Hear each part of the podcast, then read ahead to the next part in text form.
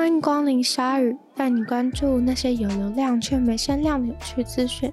用十分钟的零碎时间，一起跟上这个永远跟不上的世界。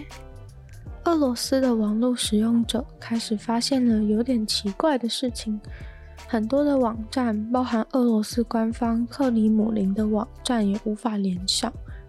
俄罗斯政府负责科技的单位出来宣布说，他们故意让大家连上 Twitter 的速度大幅降低，因为 Twitter 允许了超过三千多篇贴文里面的内容跟自杀、剥削儿童，还有药物使用等不良行为有关，而以上这些行为都违反了俄罗斯的法律。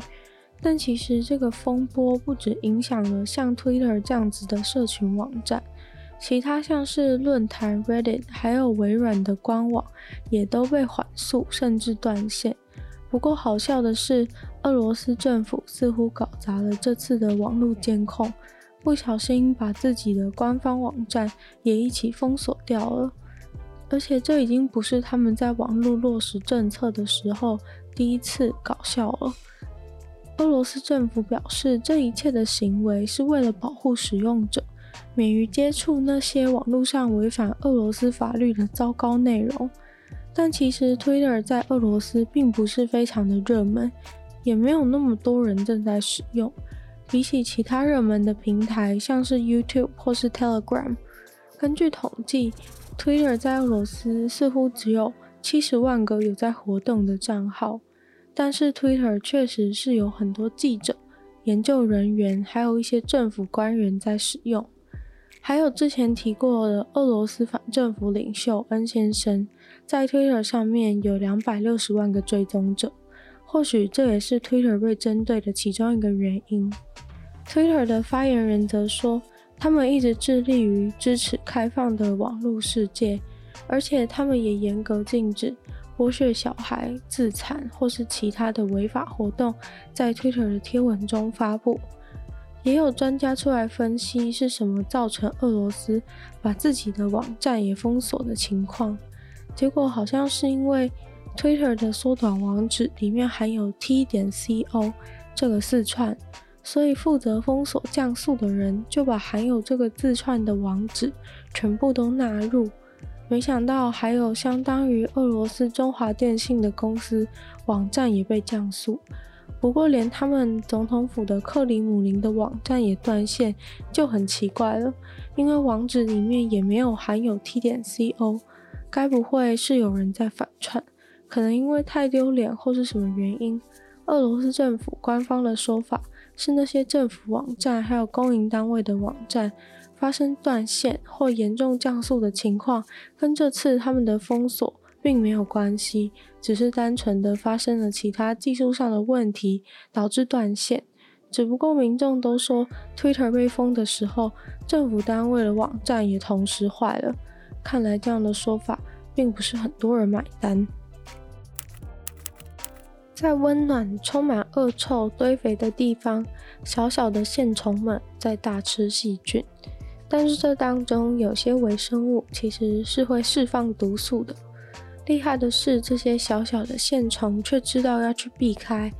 在实验室里面，科学家就非常好奇这些线虫到底是怎么样分辨哪些是可以吃的东西，哪些是有危险的东西。于是他们就故意一直把有毒的微生物都放在他们附近，看看他们到底是运气王，还是真的知道要怎么分辨。结果每次只要是有毒的，他们都会快速的闪避。科学家想要知道，他们是不是可以感受到那些细菌有什么特别的，还是因为他们放的有毒细菌是蓝色的？但这些线虫没有眼睛，或是可以感测光的蛋白质。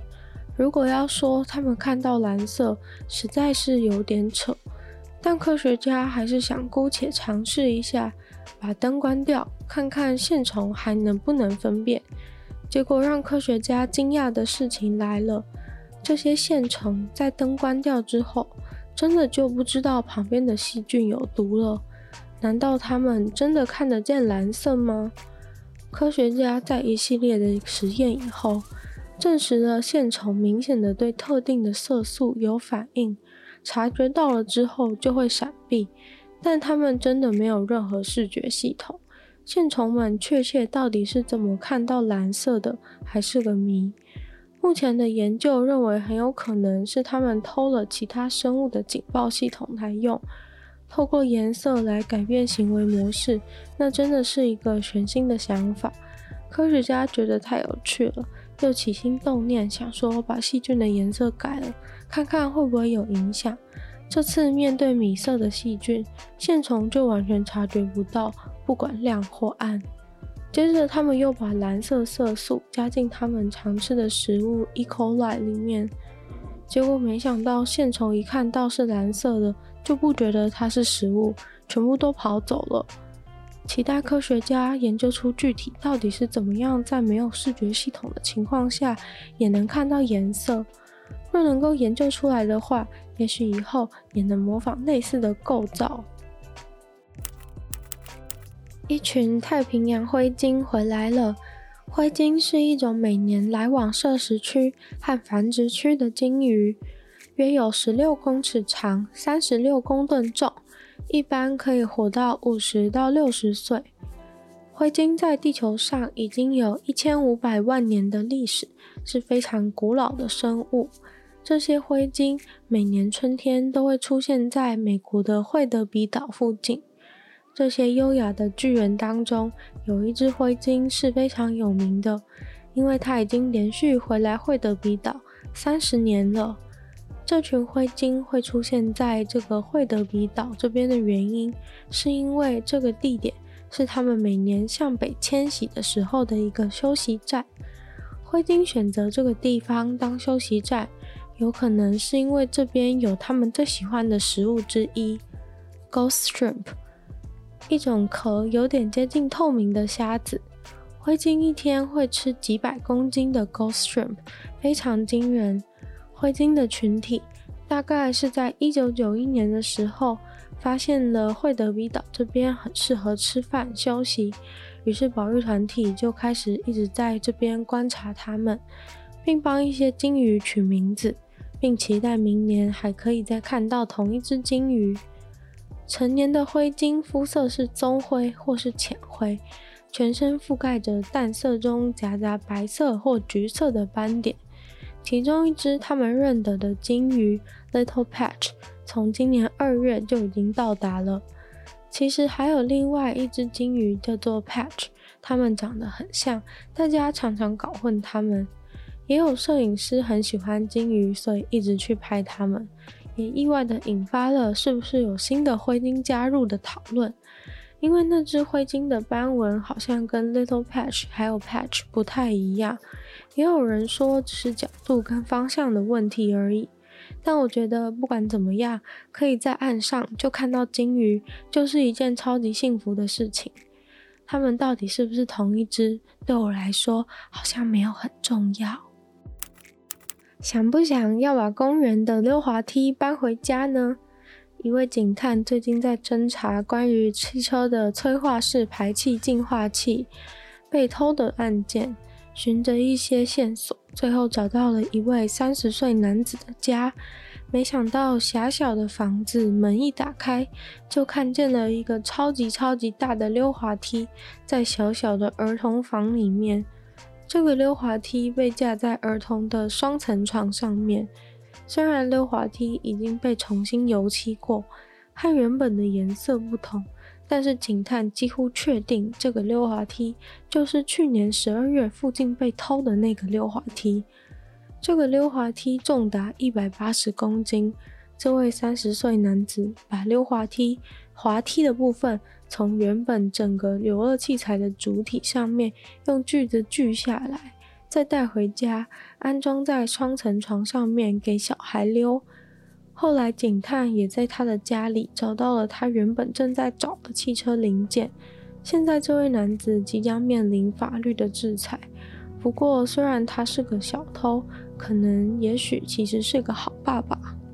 今天的鲨鱼就到这边结束了，不知道大家最喜欢哪一种类型的新闻呢？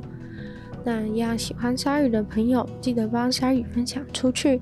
可以的话，帮我在 Apple Podcast 留下星星，写下你的心得。那也可以在任何有留言区的地方，都非常欢迎大家写下对鲨鱼内容的感想，或是给我鼓励，我都会很开心，而且我会再找时间回复哦。那还有其他时间的话，希望大家多多支持我的另一个 podcast《女友的纯粹不理性批判》，里面有更多时间比较长、精彩的内容。那也可以订阅我的 YouTube 频道，或是追踪我的 IG，会在里面分享一些我的生活照或是吃的食物。那就希望鲨鱼可以顺利的在每周二、四、六与大家相见。那我们就下次见喽，拜拜。